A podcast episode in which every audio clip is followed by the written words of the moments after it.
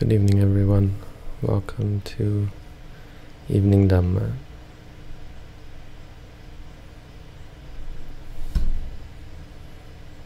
Tonight we're looking at the Sabbasava Sutta, Majjhima Nikaya number two. We're looking at uh, Vinodana Pahatabba. Again, we're dealing with many different aspects of eradicating defilements.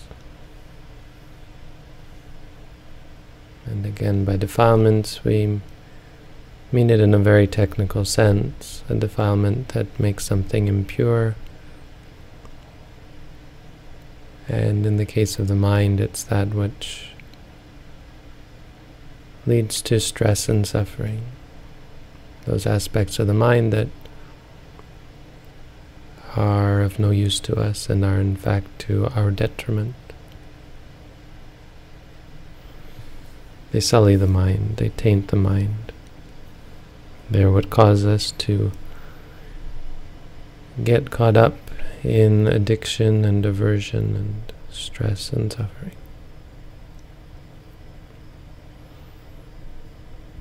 And so if you recall the the most important practice for doing away with defilements, of course, is seeing. It's the first one of the seven. And so we talk about how mindfulness is all about learning to see clearly. You know, why are we mindful? It's to, really to see clearly to see things as they are, and this is what we call vipassana. When you're mindful, you start to learn and understand yourself, but there's actually two aspects to the practice that really go hand in hand and and are equally important. And it's one way of looking at what we call vinodana, the section we're looking at today. Vinodana means to dispel, and so the question is, why don't we see clearly anyway, right? Why don't we see clearly normally? Why do we need to do this special practice to see clearly? And it's because we have darkness, we have clouds, we have defilements covering our minds. So our final goal is to be free from defilements because they're what cause us suffering. But in order to be free from defilements, funny thing is, we actually have to be free from defilements. It's important, I mean, it's useful to understand this, what this means. When we talk about being free from defilements in the sense of our goal, we're not actually talking about right here and now being free from defilement. I mean, that comes anyway, right? From time to time, we're not angry, we're not greedy. There are times where our minds are quite pure. Now, what we're talking about is, in fact, a uprooting of the causes of defilement, mainly ignorance. Right? Once you see clearly, then the defilements don't come back. For example, if there's something that you dislike, but by understanding that thing that you dislike and understanding the disliking, you come to see that the thing that you dislike wasn't worth disliking, and the dislike had no benefit or purpose and was in fact harmful to you. When you see that, then you're disinclined to it. But in order to see that, you have to be free, your mind has to be free from defilement. And so really that's a lot about what this sutta is about. It's about the different ways in which we uh, we support our minds to see clearly, we cultivate and we uh, protect our minds and encourage our minds to see more clearly. And so a big part of, of mindfulness is not just about seeing clearly, but is in fact about purifying the mind momentarily. It's what we call momentary concentration. So there's a lot of talk in Buddhism about entering into the jhanas. I mean, the Buddha talked a lot about these, and he, he explained it as momentary or temporary cessation of defilement. It's a pure state. A jhana is a state that is free from from any kind of desire or aversion. And so that's what we're doing when we're mind, we're being mindful. We're, we're cultivating this momentarily. And this is what allows us to see clearly. Mindfulness is in fact a form of abandoning uh, unwholesome mind states. So, for example, when you see something, and you and normally that seeing would, you see a plate of food, and normally that would lead to a, a craving for the food or a, a, a desire for the food. When you say to yourself, "Seeing, seeing," you, you abandon that. You you dispel that when you when you want want something and you say to yourself wanting wanting you dispel the wanting it's a, a form of cleansing the mind but I think what this section is talking about is something a little different that is also quite useful and remember uh, these later sections are except for the last one and the one we'll do next time are mainly about um, auxiliary practices ancillary practices, practices that are supportive. And so with uh, Vinodana here, we're talking more about, and the commentary reaffirms this, we're talking about uh, intellectually or reflect reflexively reflecting on uh, your experiences and making a determined effort to abandon Right? When you're meditating, it's easy to say be mindful, but there's a lot of things that are quite strong and just tear you away from the practice. Maybe you get caught up in the past or the future. It's very common, right? You start uh, obsessing over something you did or something that happened to you in the past, grieving about the past or hating yourself, angry at yourself because of the past, that kind of thing, feeling guilty about the past. Or worried about the future, worry, fear, ambition about the future. You can make plans, a 10 year plan while you're sitting in meditation. Or maybe even just daydreams, thinking up stories, telling yourself stories or fantasies in your mind. And these things are, are pernicious or are um, stubborn. And so we know is, is this sort of thing. It's dealing with this and saying to yourself, look, this is useless. This is not to my benefit. These things are a cause for stress and they're distracting me from my practice. There are three kinds of thoughts that we have to do this with. So the Pali says, Ida bhikkhu patisankhayoniso, reflecting wisely, upanang kamavitakang, an arisen uh, thought of relating to sensuality. Nadhiva seti pajahati vinodeti, bayanti karoti anabhavang kameti. It's nice to read all that. It's actually, the commentary does a really good job explaining all these synonyms, really. They're, they're all saying the same thing over and over again. Adhivaseti is uh, referring to an earlier section on being patient with, bearing with. So these things one doesn't bear with. One doesn't endure uh, um, these kind of thoughts. If one is caught up in sensuality, thinking about um, sights and sounds and smells and tastes and feelings and thoughts, sensual experiences that are are, are pleasant, right? One gets caught up in those. One banishes them. One doesn't endure that thought and let it continue, right? One doesn't get caught up in the thought. Pajahati, one abandons it, right? Yeah, abandons. Vinodeti dispels it. Byanti karoti makes it go away. Anabhavangameti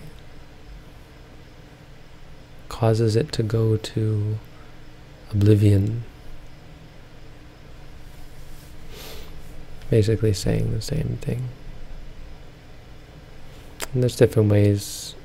I mean, it's basically talking about a, a reassuring yourself or uh, giving yourself a, talk, a pep talk and say, look, yeah, these these thoughts don't go there. It's making a decision, really. Hey, I've come here to meditate, or I'm. What am I doing as a human being? I've been born as a human being. I should make the take this opportunity that I've come in contact with the Buddha's teaching and I have my health to keep my mind focused on reality.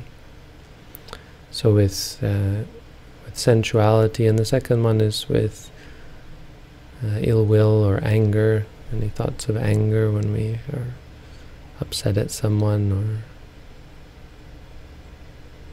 or um, thinking about enemy and enmity and revenge and that kind of thing and and the third one is vihingsa uh, wanting to harm others or I don't really know they always get confused about the difference between those two but basically anything to do with greed anger and delusion any kind of bad intention in the mind and that's right, that's what he says at the end. Upanupane papake akusale dhamme. Arisen evil, unwholesome dhammas.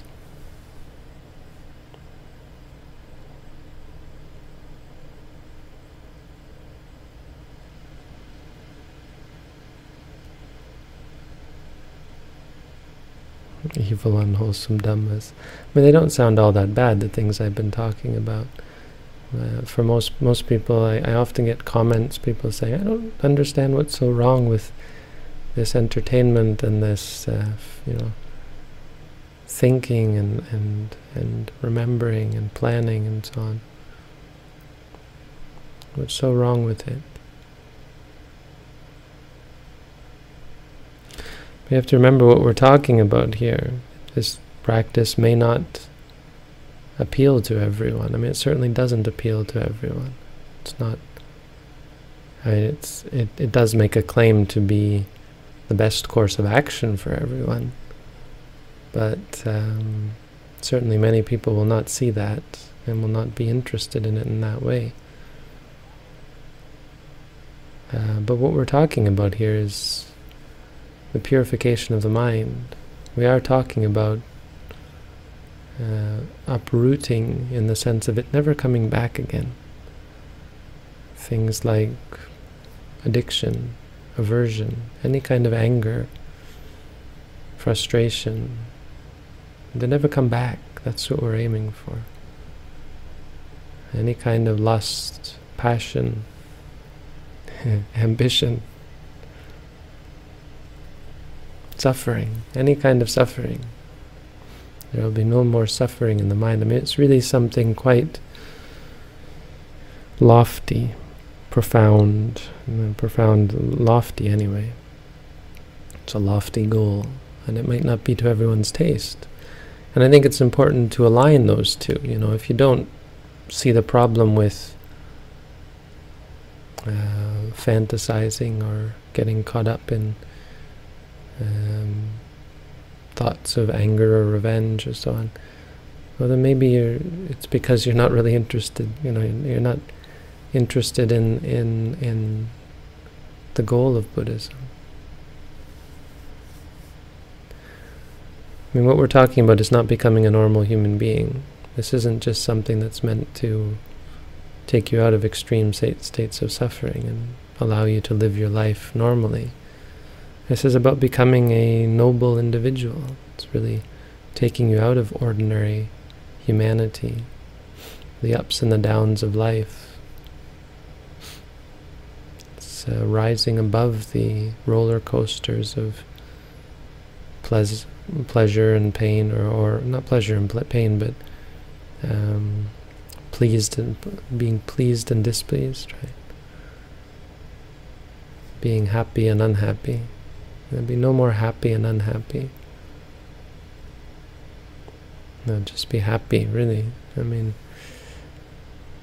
not in the sense that we know it, but there will be always happiness in the sense of freedom from suffering, in the sense of uh, peace in the mind.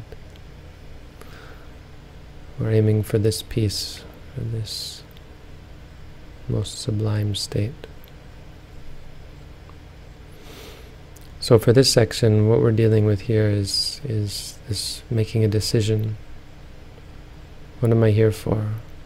And a decision that these states are a waste of time. And pulling yourself back to the present moment, and then of course dealing with them um, mindfully. Right? A thought is just a thought, and of course, in, a, in a deep sense, there's no um, there's, there's no need for the intellectualization because you see that a thought is just a thought, an experience is just an experience, and you see that there is no inherent um, attractiveness or repulsiveness to any experience. That every experience is neutral, it is what it is. And we've simply developed uh, excitement, different kinds of excitement that um, that causes us to hurt ourselves. And experiences don't actually cause us stress or suffering. It's our reactions to them. It's our states of excitement and allowing us to allowing ourselves to make more out of things than they actually are. I mean all of this this kind of teaching and, and reminding yourself of these sorts of concepts is really what the Buddha's talking about, the sort of thing he's talking about here, I think. Um, he's talking about telling yourself and teaching yourself and pointing out, nah, this, this is not useful. Being able to decide this this path that I'm going down in my mind, this way that I'm focusing my mind, this way of acting, way of behaving mentally is is wrong. Wrong for me. It doesn't bring me happiness, it doesn't bring me peace, it doesn't make me a better person for myself or others in any way. And so you abandon it and switch to being mindful instead. Instead of focusing on the content of a thought and getting caught up in it in any way. A thought is just a thought. I mean, it's very important Buddhist theory, the Buddhist concept. If you want to understand this, what the Buddha taught, or how the Buddha taught, or the Buddha's uh, exhortation, it was that seeing should just be seeing, hearing should just be hearing, sensing should be sensing, thinking should be thinking. No more, no less. And if we look at reality in this way, we'll see some very novel, we'll gain some novel realizations that allow us to free our minds really truly free our minds and, and feel the freedom of purity. So one more section, then the next time we'll have the last section. Then maybe we'll go back to the Dhammapada. That's all for tonight. Uh, we'll take some questions. How can someone know if she is escaping her life or if she is really following her inner call to become a nun?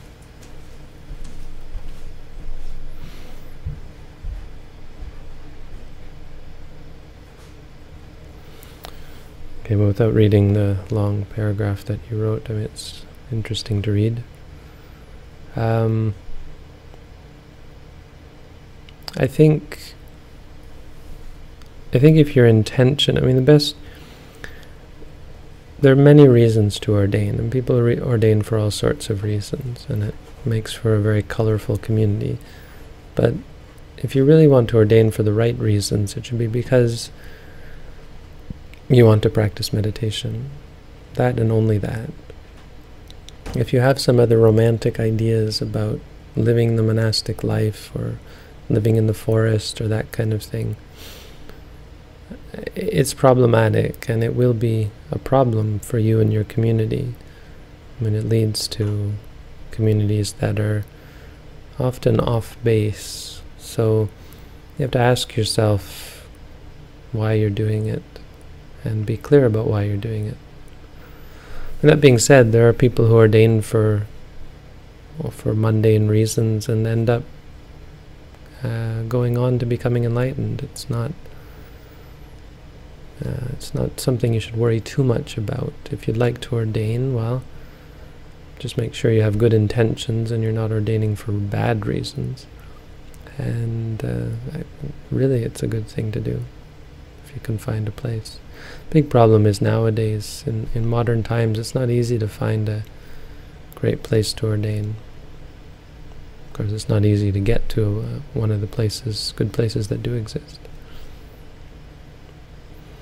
When noting anger, the thoughts and burning sensations get more vivid. This raises fear. Would sati protect us in this situation? Yeah, I mean, you'd note the fear. Um, really, that's what it's all about. It's about vividly experiencing these things, the thoughts and the burning sensations. They're not the problem. The problem is your reactions, your fear, and so on. And so, do that, you know, go through that to the point where you see that and you start to become resilient so that these thoughts and burning sensations aren't don't have power over you. Trying to sit in full lotus position. Um, I'm asking because I learn more if my practice is challenging, but is it relevant to have this kind of goal? Okay, you learn more if your practice is challenging. Um,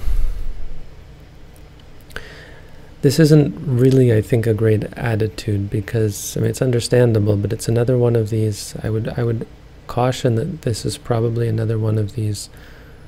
Um, you know, let's make it, let's make it quicker kind of states. Let's do something. Find a trick to improve my practice. And there are no tricks to improving your practice. Trying to find a trick is in and of itself going to hinder your practice. You should practice some mundane old practice. Uh, sit with your legs, one leg in front of the other, and just slog through it without trying to find any trick. The full lotus position is arguably better for samatha practice. I, I would argue that it's not better for vipassana practice for a couple of reasons. For this reason, because it's just a trick. It's not Insight doesn't have anything to do with that. Um, and because since you don't have these deep, powerful states of concentration, it's, um, it's going to aggravate, it potentially causes aggravation in, in your joints. And if you're in the full lotus. That's not to say you shouldn't. If you want to sit in the full lotus, I'm not going to tell you, no, that's bad, but I would caution against it generally, uh, especially if it's just because you want to challenge yourself. Challenge yourself by not challenging yourself.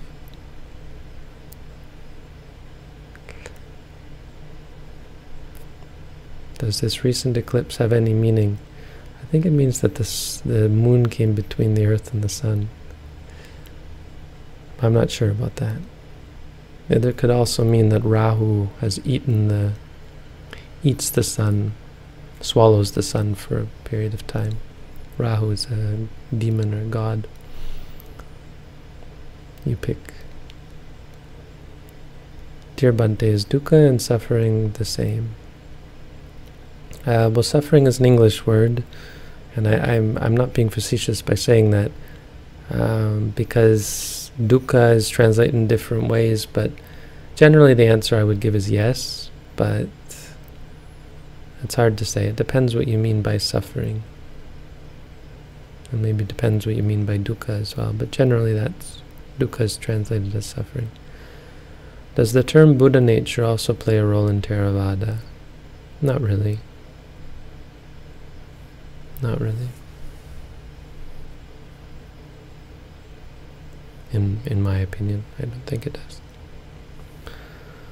So that's all the questions. Thank you all for tuning in. Have a good night.